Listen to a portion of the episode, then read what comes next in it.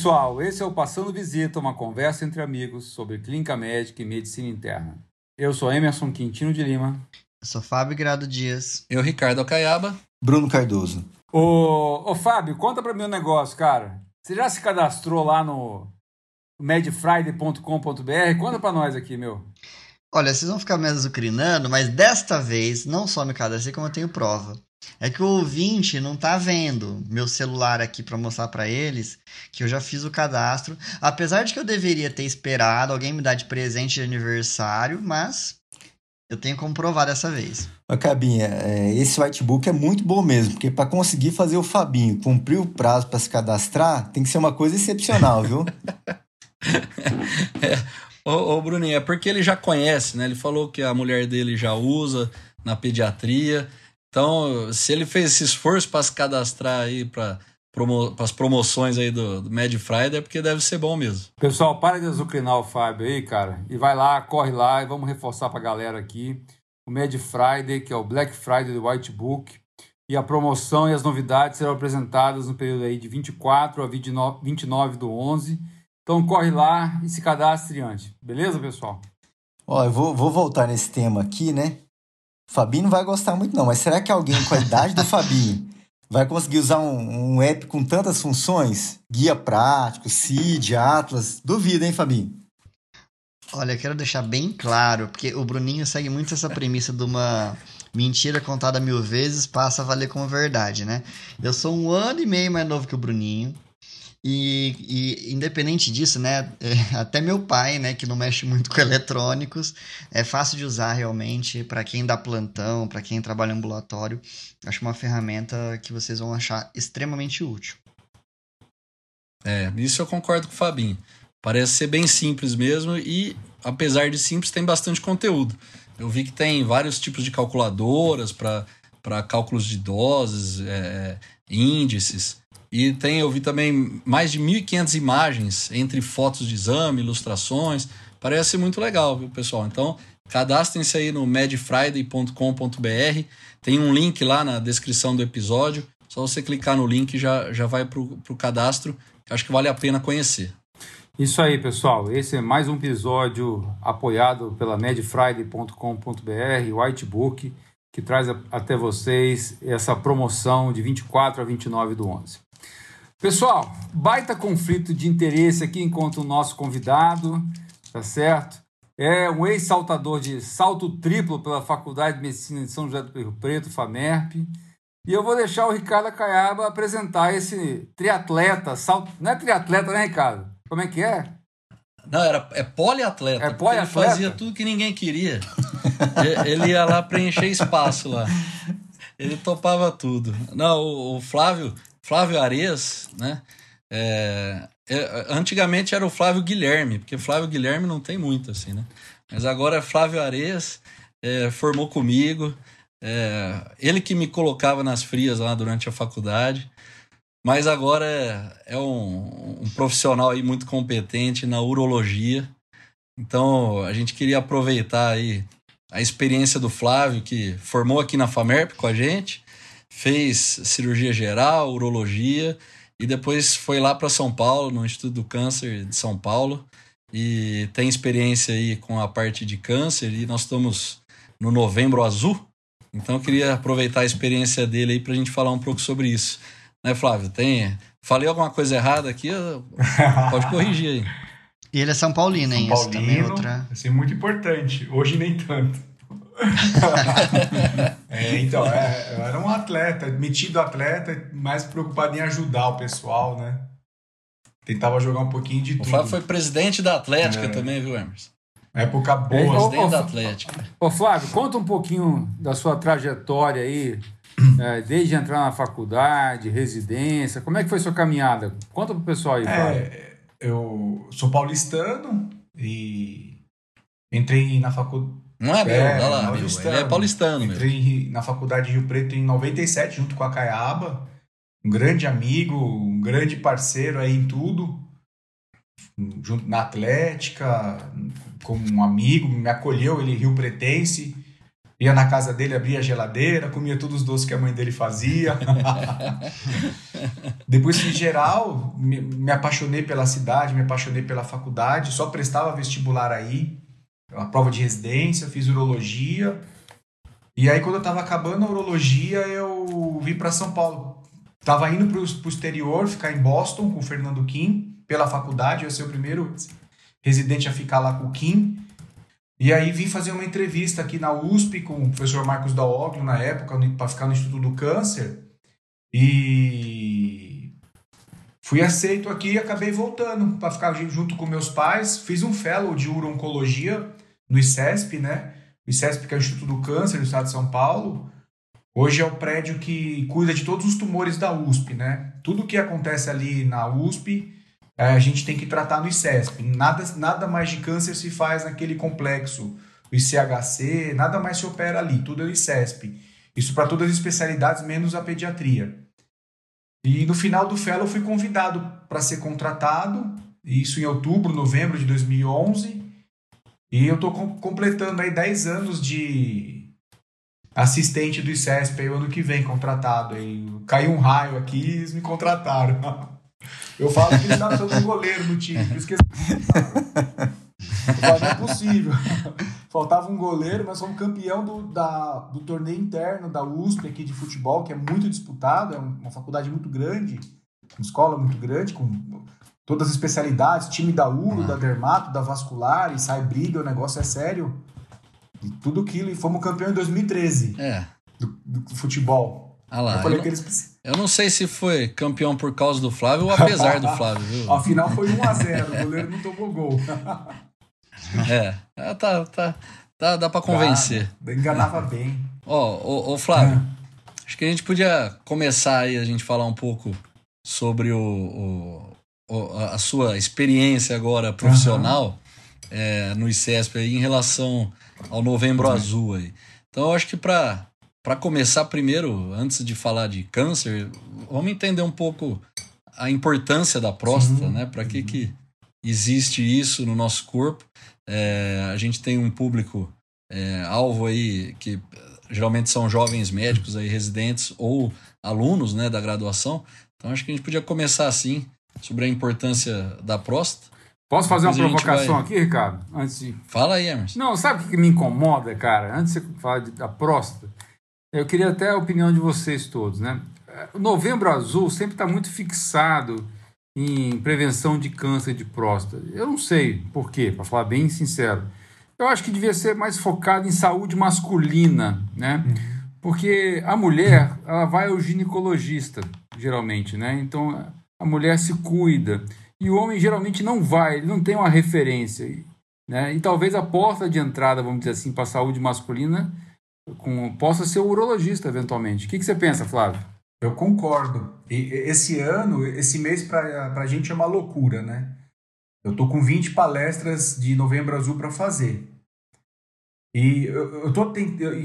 Esse raciocínio seu eu acho muito lógico, né? Acabou fixando o Novembro Azul com câncer de próstata, mas eu tento, eu tô tentando desvencilhar e conciliar isso ao homem tendo a noção de que é importante o cuidado com a sua saúde, né? De maneira geral. É. Eu falo, pessoal, eu tô falando que eu mais faço de diagnóstico no consultório hoje, uma das doenças que eu mais faço de, de diagnóstico é diabetes.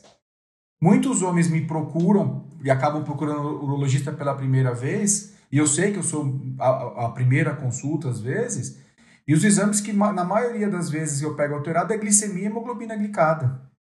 Então eu acabo fazendo uma triagem, né? Eu falo, olha, deu alterado, minha parte acaba aqui, agora você vai procurar um endocrinologista.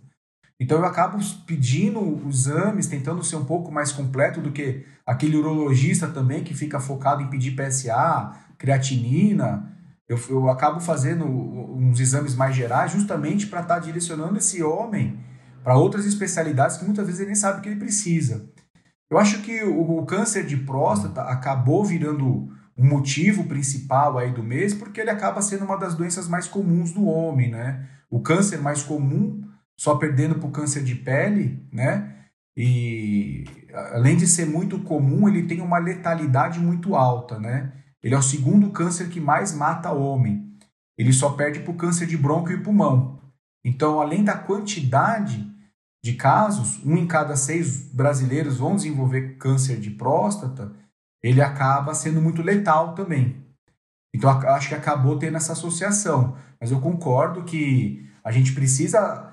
É, o Novembro Azul precisa ser o mês de chamar a atenção dos homens que eles precisam cuidar da sua saúde também. Ô Flávio. Fazer um check-up, é. né? Ô, ô, ô, Flávio, queria. Talvez, né, assim, muitos dos diagnósticos de diabetes que ele faça se deva também porque sintoma, por exemplo, como poliúria, nictúria, às vezes o paciente pode confundir com um sintoma obstrutivo, né? Exato. E na verdade. É, a poliúria às vezes pode ser causada Exato. pelo diabetes. E eu queria fazer uma pergunta. Eu estava outro dia é, vendo um, uma estatística, você comentou do, da, da alta prevalência, né?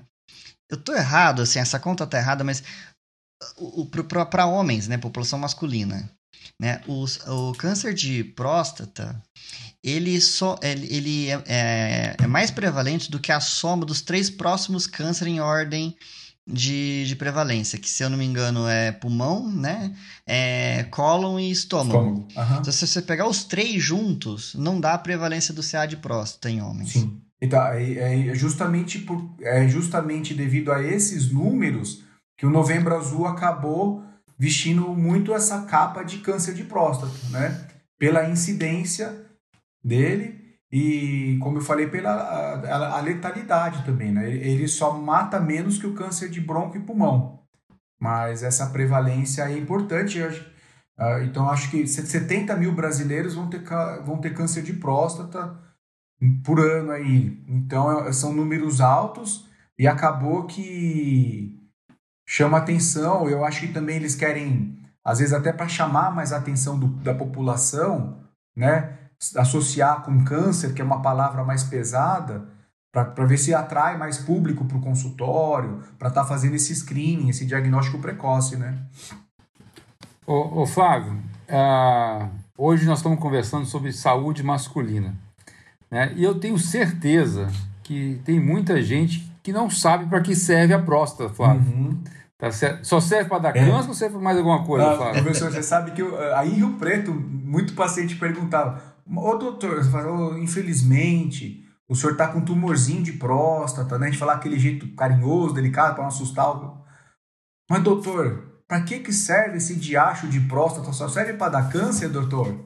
Né? Não. Então, a próstata, ela é uma glândula e ela participa é, basicamente de duas funções, de duas estruturas aí do nosso corpo, que é a parte da micção né? Porque a uretra acaba atravessando a próstata e isso é muito importante para a gente entender doenças que vão acometer o, os homens com, a, com, com envelhecimento. Então, essa, a, a entender que a uretra atravessa a próstata, ela está no, no centro da próstata e também a próstata ela é responsável por uma parte daquele líquido que o homem ejacula, né? O líquido seminal, quando o homem tem uma relação sexual e ele ejacula, ele é, ele é feito em três compartimentos, né?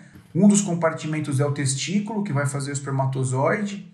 O outro é a vesícula seminal, que eu falo que a vesícula seminal faz 90, mais que 90% daquele líquido, que é o transporte. É aquele líquido gelatinoso, né? Que vai se juntar ao espermatozoide e a próstata vai fazer o PSA, que é essa enzima que ela tem uma característica de dar fluidez ao líquido seminal.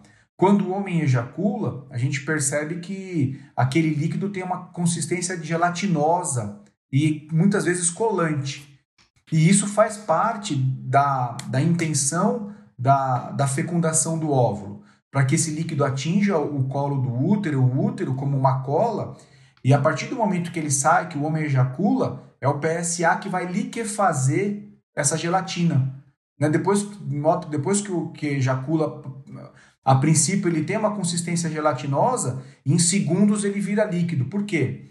Para liberar o espermatozoide. Então, ele atinge o alvo e liquefaz, para que esse espermatozoide tenha tempo de tentar atingir o, o óvulo. Então, ele participa tanto do mecanismo urinário, quanto do a próstata participa tanto do mecanismo urinário, da micção, porque a urina acaba atravessando o seu centro, como do, do, do mecanismo de reprodução, né? Ah, achei interessante isso, Fábio, porque para mim PSA só servia para fazer exame. É, o antígeno prostático, é. né, específico, eu falei, bom, é, acharam um antígeno aí para dosar.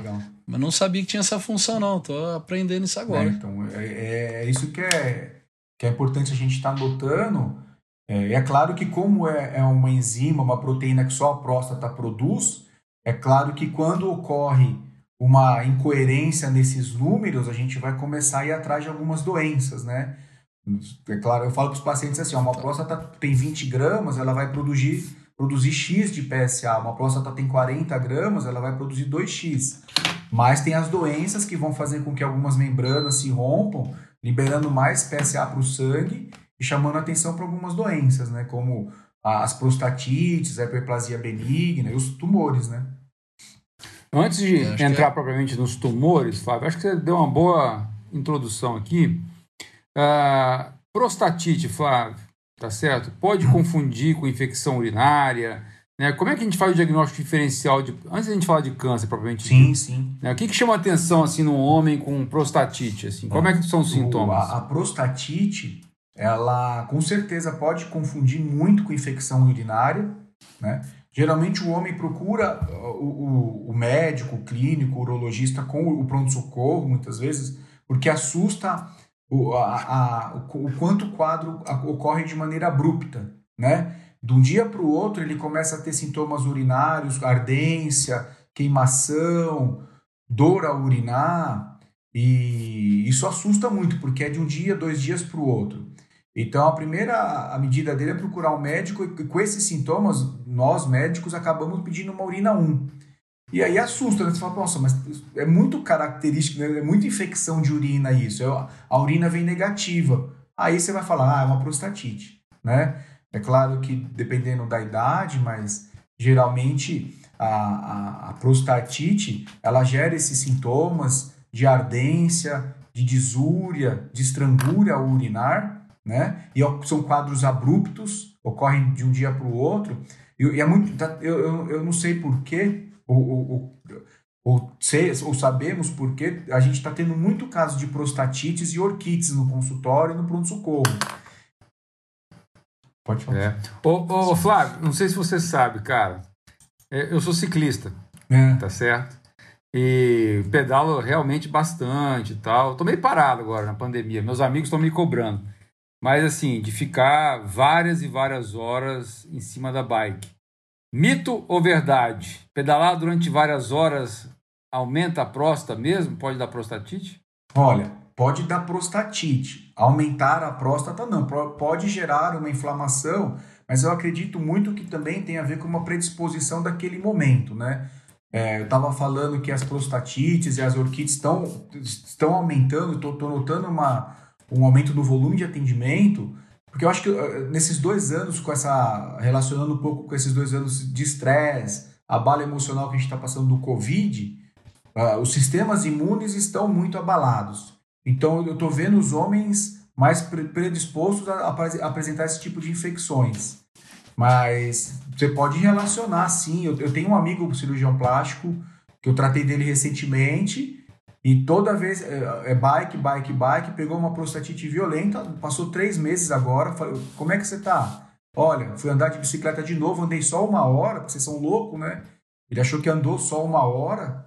Mas uma hora é pouco, meu. então, ele acha que andou só uma hora, caiaba, que foi pouco. E que ele começou a ter dor na próstata de novo. Falei, então espera mais um pouco, deixa ela desinflamar um pouco mais e você volta. Mas eu acho que pode ter uma, uma relação sim. Só para complementar Olha, aí, Pode falar, Cabinha. Não, fala você, Bruno. Ó, só para complementar que o Flávio tá falando aí, né, Fabi? Na prática diária nossa, na enfermaria de clínica médica, nós pegamos muitas prostatites, né? Pacientes, assim, a partir dos 50, 60 anos, que têm sintomas urinários, muitas vezes tem dor ao toque, tem um PSA muito elevado, assim, 40, 50, e é importante para as pessoas saberem aí que é um diagnóstico diferencial importante de infecção urinária e não é raro, nós pegamos com frequência, né, Fabinho? Verdade, e, e também é interessante, Fábio, que, que você comentou de outras doenças, a prostatite, a hiperplasia é, prostática, né, benigna. É, também pode alterar PSA. Sim, né? todas essas doenças alteram o PSA. Então a gente tem que lembrar, né, nossos ouvintes aí, que o PSA é um marcador específico da próstata. Né? Pode ser usado como marcador de doenças da próstata, mas ele não é específico de tumor, ele não é específico de prostatite. É claro que, como o Bruno falou, se você pega um paciente com esse quadro urinário, com dor, e de repente ele começa muito ao banheiro, a polaciúria, então você fala, poxa, mas a urina está negativa. Pessoal, paciente com quadro urinário abrupto, polaciúria, nictúria, dor, dose um PSA. Quando você vê que esse PSA está elevado, você vai falar, poxa, é uma prostatite, vou tratar com antibiótico e vamos resolver. Então isso ajuda, né, desenvolver esse raciocínio clínico rápido. Ô, ô Flávio, não sei se você sabe, cara, eu fiz aniversário semana passada, meu. É. O Fabinho tá fazendo propaganda aqui do aniversário dele, que é daqui duas semanas, né? pra, ver se, pra ver se ganha presente. Também, Mas eu Fabinho. fiz Mas eu fiz 50, 51 anos de idade, Flávio. Tá certo? Uh, o cara da minha idade aí, Flávio, é o protótipo do paciente aí do Novembro Azul. Que tipo de sintoma um cara na casa dos 50 anos começa a desenvolver que pode ser de atenção ao urologista? É, legal. Então, o que acontece? Em relação a sintoma, eu acho que falar um pouquinho de hiperplasia benigna, que eu não falei, a hiperplasia benigna é um crescimento benigno da próstata, né? Então eu falo, eu explico para os pacientes assim: todo homem após 40, 45 anos vai começar a próstata a ter um aumento do volume uns mais, uns menos, né? Isso vai depender da genética de cada um, da história de cada um, principalmente familiar. Os sintomas principais são o esforço ao urinar, né? Eu tava pensando, começa a dar essas aulas, né? Quando, quando você vai no shopping, você entra, tem sempre um senhorzinho lá, ah, ah, ah. você vai, você urina e ele continua lá. Você fala, dá vontade de dar um cartão para ele. Então, o esforço, ele não consegue iniciar a micção. O jato fino e fraco, né? No interior, aí em Rio Preto, o paciente falava, a mulher ia com o paciente e falava: Ô doutor, você tem que dar um jeito nele. Ele tá molhando toda a botina na hora de urinar, doutor. Então o jato fino, fraco. Aqui em São Paulo as mulheres ficam bravas que os caras sujam o banheiro, diferente. É, a intermitência, que é o cara tá urinando e o jato cortar de repente, isso chama bastante atenção. A sensação de resíduo, que é o paciente que urina e, e, parece que sobrou resto, depois de 15 minutos ele quer ir no banheiro de novo sobrar um restinho. A polaciúria, que é urinar muitas vezes durante o dia, e é muito comum a gente perguntar para o paciente, e o senhor está urinando bem? Ah, doutor, eu urino bem pra caramba, eu vou no banheiro toda hora. Então assim, o senhor não está urinando bem, né? Quem urina bem, urina, esvazia a bexiga completamente e fica 4, 5 horas sem ir novamente. A polaciúria atrapalha o, a, a, vida dele, o rendimento dele. Né? Os caras falam, ah, doutor, não aguento mais na minha firma, eu virei motivo de gozação. Lá vai o mijão de novo pro banheiro. Aquela pingadinha na cueca não vale, então, né, Ricardo? Né, Flávio? Ah, aquela pingadinha na cueca, depois dos 40, 45, faz parte, viu? Mas eu tô ensinando uma manobra para meus pacientes que tá resolvendo bem isso daí, viu? Ô, ô, Flávio, antes que o Bruninho, o Bruninho, o Emerson perguntou, mas o Bruninho queria tava, tava ali atento saber quando é que ele tem que fazer Essa sua, pergunta eu fazer para você, Fabio. Você triagem, já tá em neurologista. É. Não, não. Então assim, porque como eu sou o último, que eu sou mais novo, depois que eles todos fizerem, começarem aí depois que eu aí começo. Aí você começa então, a pensar mais tarde. É, então. Oh, Agora, eu queria, eu, oh. não, eu queria fazer uma perguntinha, Cabinha. Porque o Emerson tocou na, na, na questão da idade. Obviamente, idade é um fator de risco. Né?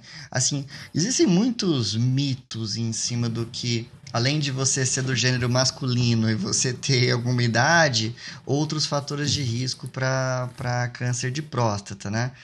Então, assim, a etnia, é, comorbidades, obesidade, dieta, alguma dessas coisas tem relação realmente como um fator de risco para câncer de próstata, Flávio? É, a, além da idade, né? O, o, fator genético, né? Que é a história familiar. Se você tem um parente de primeiro grau, você tem o dobro de chance. Se você tem dois parentes de primeiro grau, você tem o triplo de chance.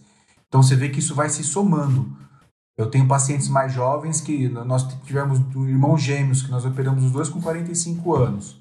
E a raça negra, né? A etnia, é, eles têm uma, uma vez e meia mais chance de ter câncer de próstata.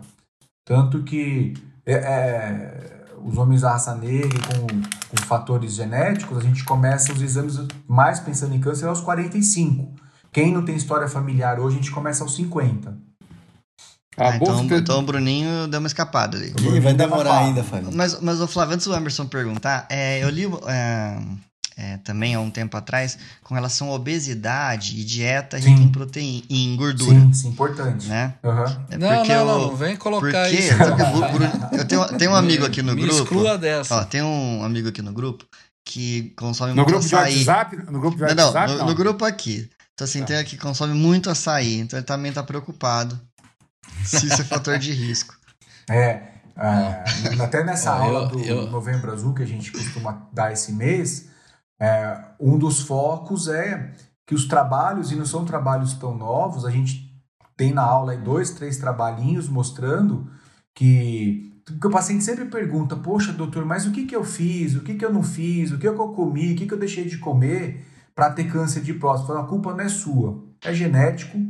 E os trabalhos vêm associando o, o modo de vida ocidental, a dieta rica em sódio, o, carne, carne vermelha e a obesidade, e eu vou falar até no ICESP, né, que a gente tem tudo está envolvido com, com as outras áreas, não só com câncer de próstata, mas a obesidade e uma dieta industrializada, ocidental, está cada vez mais sendo relacionada aos tumores, né? Então, por isso que na aula eu foco, falo, pessoal, atividade física, perder peso e uma dieta mais oriental. O que, que é oriental? O pessoal lá come muito peixe, muita fruta, muita verdura, alimentos frescos, né? Muita hidratação. Pessoal, sabe o que eu queria comentar, Ricardo, né?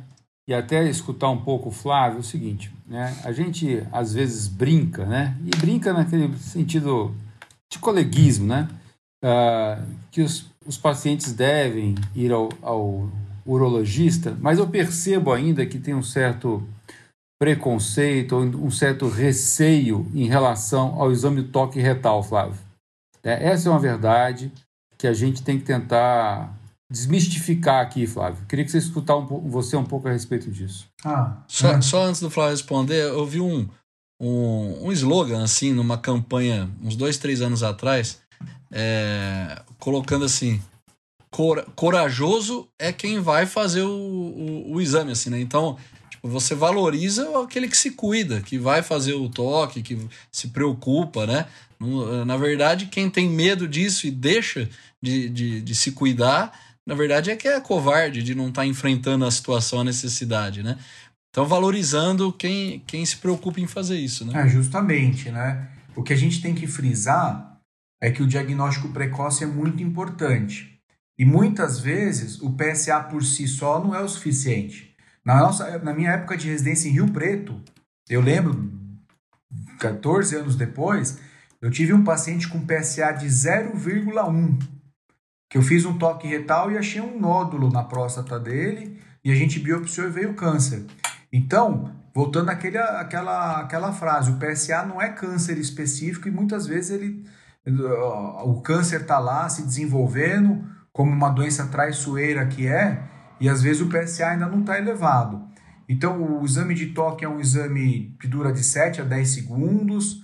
A gente tem que fazer, tem que valorizar, tem que explicar para o paciente. Muitas vezes a esposa vem cobrando que seja feito, porque vem junto até para apoiar o marido, é comum, mas eu acho que tem que ser feito, como qualquer parte do exame físico, quando uma pessoa vai lá com uma unha, que você vai ver uma unha encravada, você tem que ver o que está acontecendo você tem que examinar o paciente. E no, no caso do urologista, toque retal faz parte da rotina. E, e Flávio, eu lembro de um caso que eu vi investigando uma, uma doença óssea no quadril, é, de um, inclusive parente de um, de um amigo, e depois descobriu que era metástase de câncer de próstata e o PSA era normal. Desde o início da investigação foi solicitado, era normal, já com metástase óssea, né? Então, mostrando que não tem nem relação com a gravidade em si. Pode ter um câncer já metastático com PSA normal, né? Indo, pegando esse gancho aí, Flávio, uh, eu queria conversar um pouquinho sobre as divergências que existem na literatura sobre coleta de PSA como exame de triagem, de rastreio de câncer de próstata. O que, que você pode falar sobre isso? Então, o, o, que, o, que, o que a gente orienta os pacientes aí no, no momento da coleta é que se evite ter relação sexual 3 a 5 dias e que também, voltando àquele assunto da bicicleta, da moto, do cavalo, que ele evite na, na semana anterior a coleta do exame. Porque eu falo para os pacientes assim, vai que se PSA depois dá alterado, aí fica sempre, ah, eu tive uma relação sexual ontem, ah, eu andei a cavalo essa semana. Então, assim, vamos fazer, tentar fazer o exame o mais limpo possível para não ter essas divergências. Embora alguns trabalhos provem que não tenha muita relação, a gente sempre fica com. Tem, hoje faz parte aqui em São Paulo do, dos laboratórios, eles não colhem os exames se o paciente, por exemplo, tiver tido uma relação sexual no dia anterior. Eu tive recentemente um paciente e, e, e, ele tinha havia tido uma relação sexual no dia anterior do exame e o PSA dele estava quatro e pouquinho. Depois de uma semana ele colheu, estava dois. Eu falei, pô, a gente, ainda bem que. É, é, é, porque ele acabou colhendo junto com aquele todos os exames, tri, triglicéridos, colesterol, que eu falei que eu acho que todo médico, não só eu, mas que atende um homem pela primeira vez deve pedir. E ele acabou colhendo o PSA. Mas, e ele falou, doutor, eu tinha um outro pedido, e como eu tinha. Ela falou para eu não colher o PSA, eu já queria colher os exames, eu fiz, e ele trouxe os dois, e foi muito legal essa percepção aí de que realmente. E, e pode alterar, e pode ser que também há casos de que o cara tem uma relação no dia, colha no outro dia e tá, esteja o mesmo. Mas para evitar esse tipo de divergência, a gente orienta que fique em jejum. Ô, ô, ô, Flávio, você acha que o toque retal, o exame físico, também pode alterar o PSA? Porque eu já pode. ouvi algumas coisas de você colher antes de pode, fazer o toque. Também, eu concordo, eu, eu não faço. Eu, eu evito fazer. Tanto que na primeira consulta eu falo, pode relaxar, fica tranquilo. Hoje eu não vou fazer nada. vou te conhecer primeiro. Vamos fazer, não vou fazer toque hoje, porque aí você faz o toque, você estimula uma liberação, umas flores, né? Você estimula a próstata ali, massageia. Tem, tem urologista que chega a fazer, às vezes a dificuldade, dependendo do tamanho do dedo, se chega, se chega, mas é massagem prostática. E acaba que libera PSA para o sangue. Eu não faço. Eu faço no retorno já depois de ver o PSA. Oh, fala, falando nisso, Flávio, sobre toque retal, você já fez diagnóstico de câncer uh, de intestino ali, de reto com toque retal, cara? Nunca fiz. Com toque, não. É que eu costumo, na primeira consulta, pedir colonoscopia e endoscopia para todos os pacientes. Então, eu, eu já peguei na colono um diagnóstico aí nos últimos três anos, dos três ou quatro pacientes, que eu pedi colonoscopia e, e vieram ver, uh, diagnostiquei algum tipo de tumor. Então, como eu pego é. muitas vezes ali a primeira vez, ele vai me arrastado com a esposa, com a filha, eu falo, olha, eu vou pedir tudo eu faço uma, um check-up bem completo, porque eu sei que já foi difícil ele vir até mim. Aí ele num procto, num cardio. Então eu já tento fazer uma triagem para direcionar ele o mais, com, com, mais embasado possível para que ele veja que é importante ele ir. Mas ao toque, câncer de intestino, não. É bom reforçar sobre isso, né? Porque tem se recomendado a realização de colonoscopia é, indivíduos acima dos 45 Sim. anos, mesmo sem história familiar uh, positiva para câncer de colo. Exato. Acho que vale a pena e comentar sobre é, isso mesmo. E é, é, é o câncer que está em quinta posição né, de mais letalidade. Né? É um câncer que não é tão raro, mas é um câncer muito mortal também. Né? Então, é, é precisa estar tá sendo atento e por, por isso que eu acabo pedindo esses exames aí. É, pois é. Ó, o pessoal fica pegando no pé do Fabinho que ele não assinava lá o medfriday.com.br, lá no whitebook, né? Tá certo? Mas acho que eu sou o único que foi neurologista aqui, viu, Flávio? Ah, então você tá, você tá em dia. eu tô em dia, cara. Não, eu, eu vou, mas é que o Flávio tá longe.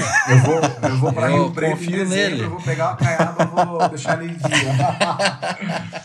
Ó, eu, apesar de não estar na faixa etária, eu fui porque eu tive que fazer a vasectomia. Então, oh, tô vasectomizado, então já fui ao uro. Não para ah, Isso daí de... é a saúde do homem, né? Pra... Planejamento familiar. Exato. Eu falo é. para os pacientes que a gente fala, ah, 45 para quem tem história familiar, raça negra, é 50 para quem não tem. Mas eu falo, poxa, 40 anos é a idade de todo homem estar tá procurando o seu médico, fazer uns exames, muitas vezes já fechar a fábrica, né? Fazer uma vasectomia. Né? Porque a mulher sofre muito com anticoncepcional, com, com a cirurgia para a mulher é, é, é, mais agressiva. Então, o Novembro Azul é muito mais que falar de câncer. Eu acho que tem muita uma coisa que eu vejo muito no consultório, até pra, de curiosidade, é dar conselhos de higiene, pelo, é, fungo, muita né, virilha, micoses. Então a gente, desde higiene, sabonetes, pomadas, né, raspar, dar uma parada nos pelos, tudo isso daí faz parte, eu acho que, da, da nossa conversa, né? É bom você comentar sobre isso, viu, Flávio? Que são temas relativamente tabus uh, entre amigos, para falar a verdade, e muitas vezes entre médico e paciente. Né? Você quer ver outro tema aqui, cara?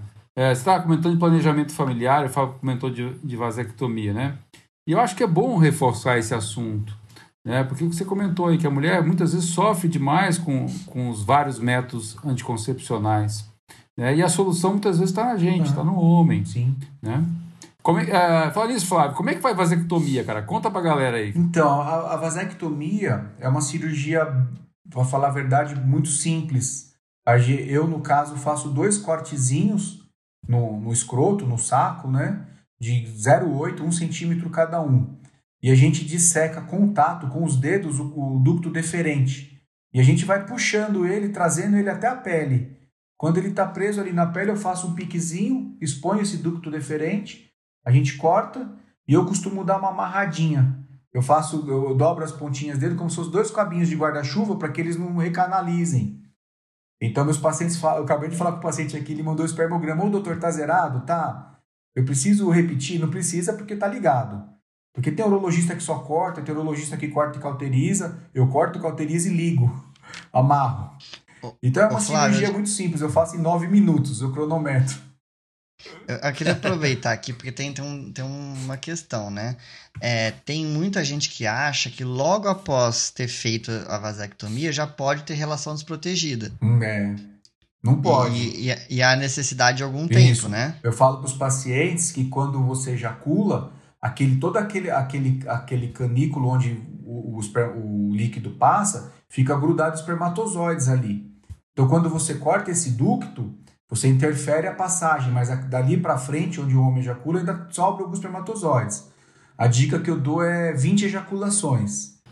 É faz é a cirurgia, é, faz 20, 20 ejaculações depois da cirurgia e aí faz o espermograma, né? O ideal é fazer o exame para ver que tá zerado, para aí sim a esposa parar de tomar os remédios. É, foi, foi isso que eu fiz. É. Não faz igual é, meu paciente, viu? Eu tenho um paciente meu que falou assim, seis meses. Foi Miguel, você fez o espermograma? Miguel, é isso que eu pensei. espermograma? Flavião, fica tranquilo. Faz seis meses que eu tô tendo relação, ela não engravidou, não preciso fazer exame nenhum. Eu falei, você me mata assim, né? Faz o exame. É. Ah, não. E, e, Flávio, eu achei é que você estava falando seis meses para dar as 20 ejaculações, porque depois dos 40 anos casado, 20 ejaculações vai um tempo para colher esse Eu falo isso também, viu, Acaba? eu falo para os pacientes assim: ó, você volta aqui depois que você ejacular 20 vezes, doutor. Só o ano que vem eu te vejo agora. Eu falei, pô, Ô, ô, Caiaba. Ô, Caiaba, a, a, Fa, a Fabiola, a esposa da Caiaba, ela, por acaso ela ouve os episódios? se a, gente, se a Caiaba não aparecer aqui no próxima gravação, já sabe. Você já, você já sabe. Agora, essa história de que, é, para quem tem, para quem desconhece, é para os homens que ficam fugindo, né, realmente é um procedimento que eles fazem ambulatorialmente, né, quase. É. Agora, e o, o... pós-operatório, hein, Flávio? Conta pra galera como é que é o pós-operatório de vasectomia. O pós Tem muito receio disso. Ah, eu, eu, eu, falo que eu falo para meus pacientes que o segredo do pós-operatório é bolsa de gelo. Duas em duas horas, bolsa de gelo, 10 minutos, dois dias, cara. Tá zerado. Então tem que fazer na sexta-feira esse negócio, então, né? Geralmente eu faço de sexta-feira ou domingo, mas eu faço muito de sexta-feira, porque tem muito homem que já quer trabalhar na segunda. Então, aqui em São Paulo é muito comum a gente operar de sexta-tarde e sexta-noite. Os caras querem trabalhar, empresário. Teve um paciente meu que é dono de uma, de uma loja de pneus. Aí segunda-feira de manhã eu falei, e aí, tá tudo bem? Como é que o senhor tá? tá tudo... Doutor, tô aqui sentado em cima de um saco de gelo trabalhando, fica tranquilo. Mas o pós-operatório costuma ser tranquilo porque é uma cirurgia superficial. Você faz um cortezinho na pele do saco, que é uma pele que se você apertar, você vê que ela dói pouco. E uma novalgina, uma dipirona para dor realmente, geralmente resolve quando usa. Beleza. Oh, vamos dar uma rebobinada aqui, voltar para um assunto é, importante, é, Ricardo. Manda aí. É, eu queria voltar na, na questão do câncer de próstata. A gente falou, o Flávio acho que deixou claro aí as indicações de quando é, o paciente deve ser orientado a fazer aí a prevenção, o check-up aí urológico, é, porque eu queria deixar claro que é, é um quadro assintomático. Só porque o, Fábio, o Flávio comentou dos sintomas de prostatismo, mas isso vale para hiperplasia, né? Ou para prostatite. Mas para o caso de câncer de próstata, geralmente ele é assintomático, né? Por isso que é importante é, a gente pensar aí na idade, no sexo e na, na, na, nos fatores de risco aí que a gente comentou, é, porque não adianta a gente esperar algum critério clínico para indicar o check-up aí, né? Quando tem sintoma, já, já é um quadro geralmente muito avançado já, né? É isso aí. A gente, o, a grande temática aí é não esperar ter sintoma, né? É, uma frase que eu ouço muito é: ai, doutor, eu não sinto nada, doutor, como que eu tô com tumor se eu não, nunca senti nada? Eu falo, graças a Deus que você nunca sentiu nada, nós diagnosticamos no começo e hoje o tratamento a ser proposto para o senhor é a cura, né? Graças a Deus nós vamos te tratar pensando em cura. Então, o, a importância do diagnóstico precoce é o pensamento na cura. E muitas vezes, como a Caiaba falou, e isso é importante, o homem acaba procurando urologista com sintomas de HPB, com sintomas de hiperplasia benigna, porque ele está acordando muito à noite, porque ele está orando muito de dia, e aí você vai investigar essa HPB, vai dosar o PSA, vai fazer o toque, vai fazer um ultrassom, e você acaba consequentemente diagnosticando alguns tumores, porque ele acaba sentindo algum sintoma desses urinários que eu citei, mas que são sintomas geralmente de hiperplasia, né? Ô Flávio, a, a gente tem os fatores de risco, né? O paciente foi ao consultório, fez o PSA, está elevado. Você precisa fazer o diagnóstico agora do câncer de próstata, de certeza. Sim. Comenta para os nossos ouvintes aqui como é que é esse racional de investigação? Então, é, eu, eu falo para os pacientes que é igual é um quebra-cabeça, a gente tem que ir montando as peças, né? Fez o PSA, às vezes o, o PSA está um pouquinho alterado, fez o, o, o toque, você pode achar o não nódulo, e dependendo da sua suspeição, que você está suspeitando, você pode hoje, é muito usado uma ressonância específica de próstata, ressonância multiparamétrica de próstata, isso vai depender das condições do paciente, do convênio dele ou não. Ou às vezes, dependendo do serviço onde você está, você vai partir direto para uma biópsia de próstata. Então, quando você tem uma suspeição forte, seja pelo PSA, seja pelo toque, você pode ir para biópsia, ou geralmente a gente prefere estar tá fazendo antes de tudo isso uma ressonância. A ressonância eu falo para os pacientes assim: o ultrassom é um Fusca, a ressonância é uma Ferrari. Né? A ressonância consegue tirar uma foto muito melhor para a gente do que realmente está acontecendo e, inclusive, ajudar a dirigir a biópsia no caso dela traçar alguma imagem de algum nódulo ou de alguma área mais suspeita para que essa agulha da biópsia seja mais assertiva. Fazendo a biópsia, só a biópsia bate o martelo do diagnóstico definitivo do câncer de próstata. Ela pode vir positiva com adenocarcinoma esse adenocarcinoma vai vir classificado de acordo com a escala de Gleason. Gleason é o nome do inglês que inventou, do patologista que criou essa escala. Ela vai basicamente de 6 a 10, né? E de acordo com essa classificação, a gente vai fazer um estadiamento. O que é estadiamento? É a gente classificar esse tumor. Ele está só localizado na próstata? Qual, o quanto ele está cometendo essa próstata? Ele já saiu da próstata, a próstata tem uma cápsula né? Ele já saiu, ele já pegou outros órgãos vizinhos, a bexiga, o intestino, a, né? Ele já deu metástase, ele foi para algum ângulo, ele foi para algum osso do corpo. Só a gente traçando o, a, o retrato exato desse câncer, a gente vai, vai, vai, vai transferir o, o, o tratamento. O tratamento vai ser curativo? Vai ser a cirurgia? Vai ser a radioterapia? Ou a gente vai fazer um tratamento paliativo com hormonioterapia só para tentar levar esse paciente mais tempo com mais qualidade de vida? Ô Flávio, antes de ir para o tratamento, é, a gente falou aí PSA elevado e ultrassom. Queria só um pouco mais de detalhe. O PSA tem aquela mania de endocrinologista, né? PSA livre e total. Aí você só fica em dúvida sempre do que você pede, né? Uhum. E que, como é que você faz isso? Porque os dois têm uma, uma relevância e a relação parece que é maior ainda, né? É, o, o PSA total, ele tem um, valores esperados de acordo com cada idade. Né? Conforme o homem vai envelhecendo, a próstata vai crescendo e é natural que você acabe aceitando valores maiores de PSA. É claro que quando você tem algumas dúvidas, você pode dispor de ver, fazer conta com o volume prostático dividido PSA e ver o que está sendo produzido, se é natural para aquele tamanho de próstata. Tem médicos que usam a relação PSA livre, PSA total, você faz uma conta, se essa conta der 0,18 para baixo, tem mais, tem mais indício de ser um tumor. É que hoje, para falar a verdade para vocês, até nos serviços públicos, a gente usa muita ressonância. Quando a gente tem uma suspeição de, de câncer de próstata, a gente já vai para a ressonância e a ressonância multiparamétrica de próstata ela é muito, uh, muito bem benéfica no, no auxílio desse diagnóstico, né? Mas aí você pede, você pede o PSA total só, então? A gente pede praticamente hoje só o total. Se vier algum... É Entendi. claro que, de repente, se tiver alguma dúvida, você pode pedir e fazer conta, mas eu acho que hoje, na prática clínica minha, Compensa hoje a imagem. É imagem. Porque você pede a ressonância, e, a ressonância a bio... é bem marcante, viu? Ela é específica de próstata. Se tiver lesão, ela já guia.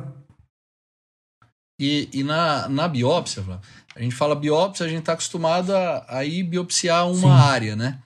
E a biópsia de próstata, a gente tem que pegar pelo, pelo menos 10 é, fragmentos, é geralmente, é uma biópsia usual, ele vai pegar pelo menos 12 fragmentos seis do lado esquerdo e seis do lado direito. É claro que mesmo assim, às vezes tem pacientes que têm PSAs que ainda deixam dúvida que a biópsia é, veio negativa, você pode pedir biópsias é, com saturação de, de próstata, onde ele vai biopsiar até 24 fragmentos. Mas a ressonância hoje, falando de novo, ela é muito marcante e ela ajuda muito, porque o, o radiologista, tem, tem urologistas também que fazem biópsia, eles já eles hoje tem a fusão de imagens também, que eles estão trabalhando muito, a, a, fusão da imagem da ressonância com a fusão da imagem do ultrassom dele na, na assertividade do local a ser biopsiado. Então o diagnóstico está ficando cada vez mais preciso, cada vez mais exato e com, aí, acarretando em menos falha, né? Aí é, a gente chegou num diagnóstico, você estava comentando do tratamento, né? A gente pode tentar a cura aí com a cirurgia.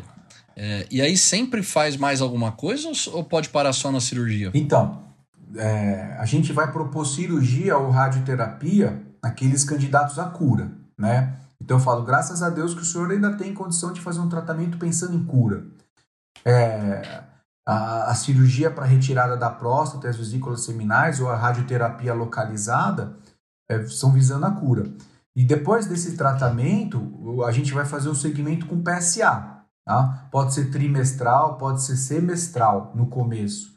Eu falo trimestral e semestral porque depende do paciente, depende da, do, do, da, da patologia da cirurgia. Pacientes com Gleason de alto risco, 8, 9, 10, eu prefiro seguir trimestralmente. Pacientes mais jovens com câncer de próstata, o que, que são os mais jovens? Com 45, 60 anos, eu quero, eu gosto que faz que façam PSA de 3 em 3 meses. Pacientes mais jovens com câncer de próstata têm tendência a ter cânceres mais agressivos. Devem ser pacientes com condutas mais agressivas e segmento mais agressivo. Então, o câncer no jovem é mais raro, mas quando ele aparece, ele é mais agressivo. Pacientes na, na, faixa etária comum, 65 anos, que é 60%, 70% dos pacientes, o segmento é semestral com PSA. Meu amigo, se o PSA vier zerado, acabou a história. O que, que, que a gente quer do paciente que foi tratado? PSA zerado. 0,00 alguma coisa, 0,0 alguma coisa. Se tá 0,0 alguma coisa, tá de parabéns. A partir do momento que esse, que esse PSA vier 0,1, aí no próximo retorno, daqui seis meses, está 0,2, aí ele está com 0,3, a gente já pensa em restadiamento. Você vai fazer uma cintilografia óssea, porque o câncer de próstata, eu falo para os pacientes, ele gosta de osso, e vamos fazer uma ressonância de gânglios pélvicos, porque ele também, em primeiro lugar, que ele, local que ele começa, que ele tem costume de pegar é aparecer ou no sítio da cirurgia, onde você pode fazer uma ressonância prostática, ele vai ver o, o local da cirurgia, ver se tem tecido crescendo ali de novo, ou linfonodos. Você vai restadiar esse paciente para ver se esse câncer está voltando ou não. E tem, aí você pode acrescentar em cima uma radioterapia, no caso, ou se o cara optou por fazer a rádio, ele fazer uma prostatectomia de resgate. E por isso que eu acabo falando, cuidado com essa ordem, porque essa ordem é importante de escolha. Muitas vezes o paciente tem tendência a escolher a radioterapia. Se ele escolhe a radioterapia, é muito mais difícil você operar um paciente que está com a próstata lá com a radioterapia. Eu falo, a tesoura é, vai destruir né? nervo e vai destruir esfíncter. Agora, você fazer uma radioterapia, um paciente que foi operado, é muito mais tranquilo para ele ter, ter a doença definitivamente curada com menos sequela, né? Falando em, em, cirurgia, Flávio, e pessoal aqui, né? Uh, a gente comenta aqui no nosso podcast, Flávio, muitas vezes sobre uh, processo de escolhas de procedimentos, né? E, e eu queria a tua opinião uh, sobre o processo de escolha, você acabou comentando aí sobre cirurgia, rádio, mas eu queria o teu processo de escolha em relação à cirurgia em particular para câncer de próstata. Vamos comentar assim: é cirurgia aberta? É laparoscopia? É robótica? O que, que cada um tem de lado positivo ou negativo? Tá. Eu costumo falar para os pacientes assim que a escolha da cirurgia é, é, muito varia, é muito variável de acordo com o cirurgião. Né? O que, que eu quero dizer com isso? Tem cirurgião que faz uma, prostate, uma prostatectomia aberta muito bem. Tem cirurgiões que faz a técnica videolaparoscópica muito bem. E tem cirurgiões que fazem a robótica muito bem. Ou seja, todas as cirurgias, se bem feitas, vão gerar bons resultados. Não é porque hoje nós fazemos a cirurgia robótica que ela é a melhor do mundo. Tem muitos muitos urologistas, e eu já fiz muita cirurgia aberta, nos quais os pacientes tiveram recuperação de continência, estão curados e estão potentes. Eu falo para os pacientes, quando a gente vai entrar para a sua cirurgia, a gente vai entrar em campo pensando em três coisas. A primeira é te curar, porque você tem que estar tá curado do câncer para pensar nas outras duas. A segunda é tratar da sua continência urinária, porque a próstata fica muito perto do esfíncter urinário, a gente vai passar a tesoura ali perto. E a terceira, eu sei que essa pode ser até a mais importante para o senhor, é cuidar da sua função erétil. Quando você fala para o cara que ele está com, com, câncer de próstata, a primeira coisa que vem na cabeça de 90% é a função sexual. Eu falo, nós vamos entrar em campo pensando nessas três, desses três pilares, com todo cuidado em te curar, te deixar continente, te deixar potente. Todas essas técnicas podem ser boas. Eu acho que a, a escolha da técnica, eu acho que ela fica até é, é, menos importante é, quando você pensa na. Eu acho que a, a escolha mais importante é a escolha do cirurgião. Você, você, você tem que. Eu falo para meus experiência pacientes. Dele, né? experiência. Né? Onde que esse, esse médico atua? Eu tenho, eu tenho um médico que foi formado comigo, urologista, há 12 anos, 11 anos, que ele fez uma próstata na vida dele até hoje. E eu fiz quantas? No ICESP, 400? Então, são coisas que é, não tem jeito, cada um escolhe um caminho. Então, o paciente também tem que saber pesquisar o médico que escolhe para ele operar. Se ele escolher um cirurgião que opera muito bem aberta, e existe, ele vai ser bem operado ele vai ficar continente, potente curado. Se ele escolher um cara que faz robótica, ele vai ser muito bem operado. É claro que hoje, a cirurgia robótica, a gente está tendo resultados fantásticos, né? Todo cirurgião fala, o cara que mais se beneficiou da cirurgia robótica foi o urologista. Por quê? Boa, Flávio. É isso que eu queria comentar. Né? Talvez, do ponto de vista de saúde pública, realmente tal, é, talvez seja o procedimento para a robótica, né, Flávio? Sei. Que é a parte urológica. né? Porque a- a po- o posicionamento do paciente, o aumento que o robô, que a câmera do robô permite de 20 vezes, a precisão da tesoura na hora de dissecar o feixe, na hora de soltar o esfíncter, a, a gente está tirando a sonda do paciente, ele está continente. Ele não fica pingando urina, ele não, não perde. Eu tô, eu, eu, eu tô operando o paciente que está tendo ereção no quarto à noite. Então é uma coisa, a cirurgia robótica pra gente foi, né, é, é fantástico. Então, é, eu acho que é a técnica que tem que, que aprender, todo mundo vai ter que fazer, porque daqui a alguns anos tirar a, próstata de uma maneira aberta vai ser um sacrilégio.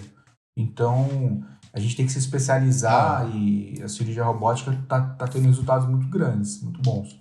Ô, Emerson, eu achava que a robótica era melhor porque o robô era melhor que o cirurgião. Ah, né, não, cara, porque o robô substitui o clínico um pouquinho aí, só por isso. Pensa pro cirurgião. Ô, ô Flávio, a gente tá indo mais pra parte, finalmente aqui do nosso Aham. podcast, mas conta aí uns, umas coisinhas que a gente não conversou, cara. O que, que você pega aí no consultório aí de saúde masculina que a gente não falou aqui Ah, ainda, é, cara? Eu acho tão legal essa conversa.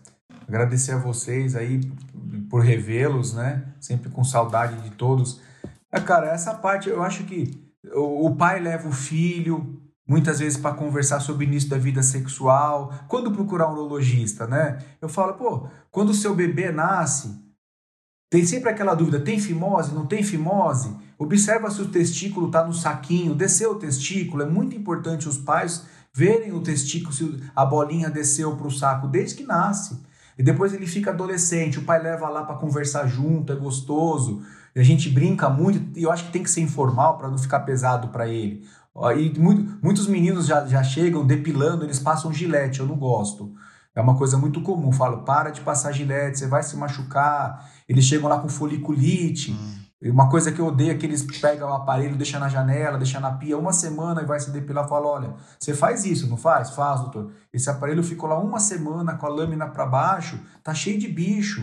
Na hora que você vai cortar teus pelos, o bi- na hora que você abre o poro, o bicho entra. Por isso tá dando essas foliculites. Uma hora isso aqui vai te dar uma coisa mais séria. Adolescente, então, ó, vamos comprar uma maquininha aqui no chinês, ó, 90 reais a maquininha, passa só uma maquininha. Fica mais legal, fica mais apresentável, melhora o cheiro, fica aquele cheiro de urina, de suor, né? Então a conversa vai desde o adolescente, adultos jovens. Eu faço muita postectomia em adulto jovem e idoso, aquele excesso de prepúcio. Depois de uma certa idade começa a urinar mal, junta mais urina. Os diabéticos, né, sofrem muito, né, Fábio? Hum, é, Tem alguns medicamentos que vocês usam que acabam eliminando é, o açúcar também pela urina. Eles começam a ter muita bala antifúngica, a gente tem que acabar tirando essa pele, melhora a higiene, melhora o cheiro, né? E a parte de cálculo, né, de litíase urinária, né, que o Dr. Emerson também cuida muito aí, e a gente tem que orientar a tomar água, né, as frutas, o exercício físico. Pô, cara, você tá quase virando um clínico desse jeito. que isso? Achei que ele não ia falar da litíase. A litíase é aquele negócio de- que liga à noite, de madrugada. Ô, Bruno, né? que, o, ô, Bruno. que o nefrologista liga pra desobstruir Cara, lá. esse cara me convenceu, quase me convenceu, cara. Ó, eu vou confessar uma coisa aqui, viu? Assim, na residência da, da, da nefrologia, a gente tem muito contato com os urologistas e com os vasculares, né? E cálculo renal é uma doença extremamente prevalente, né? É. Eu já tive cálculo renal, não sei se alguém que, mais alguém que teve, né? E eu faço uma analogia, viu, Fabi, lá na enfermaria, quando precisa chamar o urologista, viu? Eu vou falar pro Flávio aqui porque ele é amigo, né? Fala, ó, com qual, com qual personagem da Marvel o urologista se, se parece? Ou você consegue associar, Fabinho? Qual personagem da Marvel? É. Vixe. Putz. Nossa, Bruninho, essas perguntas embaixo dele assim. É o doutor estranho, deve ser, né, cara? Não. Aí eu pergunto pros meninos, falo, o que, que o urologista faz? Ele arranca. E qual, qual É o personagem Hulk, que falar? esmaga? É o Hulk. Brincadeira, viu, Flávio? Não, uma, uma piada sem graça, mas só pra Ô, descontrair um Bruno, pouco. sabe qual que é a pergunta que eu faço, né, cara? Sim. Quando o paciente vai com litíase, né, ele pergunta assim, qual que é a diferença entre o urologista e o nefrologista? Essa é, co- essa é comum no, no consultório. Sabe o que eu respondo, Fábio? É. Eu respondo assim, cara. O nefrologista pensa. O uro- o urologista tira, opera. Mas é uma brincadeira de mau gosto que eu faço com Imagina. pacientes. Um pensa e o outro age. Tem um momento certo para cada É. coisa, né? Mas, ó, é, é, é muito interessante ouvir esses dia a dia aí do, do, do Flávio no consultório, que eu falo, é para cada um, né? Cada um gosta de uma coisa. Eu prefiro ainda apertar as juntinhas lá, o joelho, as juntinhas da mão, do que ficar vendo se tem urina vazando, se cheira. ainda bem que tem ele que gosta disso. né? Ô, ô, Flávio, manda uma- um recado final aí para os nossos ouvintes, Flávio. Ah, agradecer vocês pela participação, pela oportunidade e como nós é, falamos durante essa uma hora, esse mês de novembro, quem está nos ouvindo, você tem o seu pai, o seu avô, as meninas também, as esposas, de estarem procurando o seu médico, o seu urologista, o seu clínico para fazer exames de check-up, né? não só da próstata, porque todas as doenças, não só o câncer de próstata, quando diagnosticadas no início, ou você saber que você tem uma pedra no rim e já tirar para você não ter uma urgência quando você estiver viajando, né, dependendo do tamanho. O câncer de próstata com essa importância do diagnóstico precoce e com o diagnóstico precoce a gente poder pensar em cura. Então é uma consulta entre amigos, fazer os exames, como todo homem tem que fazer, como toda mulher tem que fazer, para que a gente se trate e tenha saúde. É isso aí. E quem fecha os nossos episódios normalmente aqui, Flávio, é o Bruno, que é o cara mais inteligente do grupo aqui. Tá? Até parece? Então eu vou deixar pro Bruno fazer a chamada final aí, Bruno. Ó, eu queria agradecer a presença do Flávio e falar que pra gente, né, nós somos todos amigos aqui, ver uma pessoa, né, a Cabinha, da nosso, nosso convívio aí, brilhando aí, Brasil e mundo afora, é muito legal, É. né? Assim, acho que eu, eu sinto orgulho, né, de, de ter, né, Ô, Bruninho, pessoas tão próximas eu já assim. tive a que- oportunidade de indicar ele para algumas pessoas que precisavam de urologista em São Paulo. E a gente faz isso de olho fechado. né? Sim, sim, muito bacana. É isso aí, pessoal. Esse foi o Passando Visita, uma conversa entre amigos, hoje bem mais descontraída que o habitual. Um abraço e até o próximo episódio.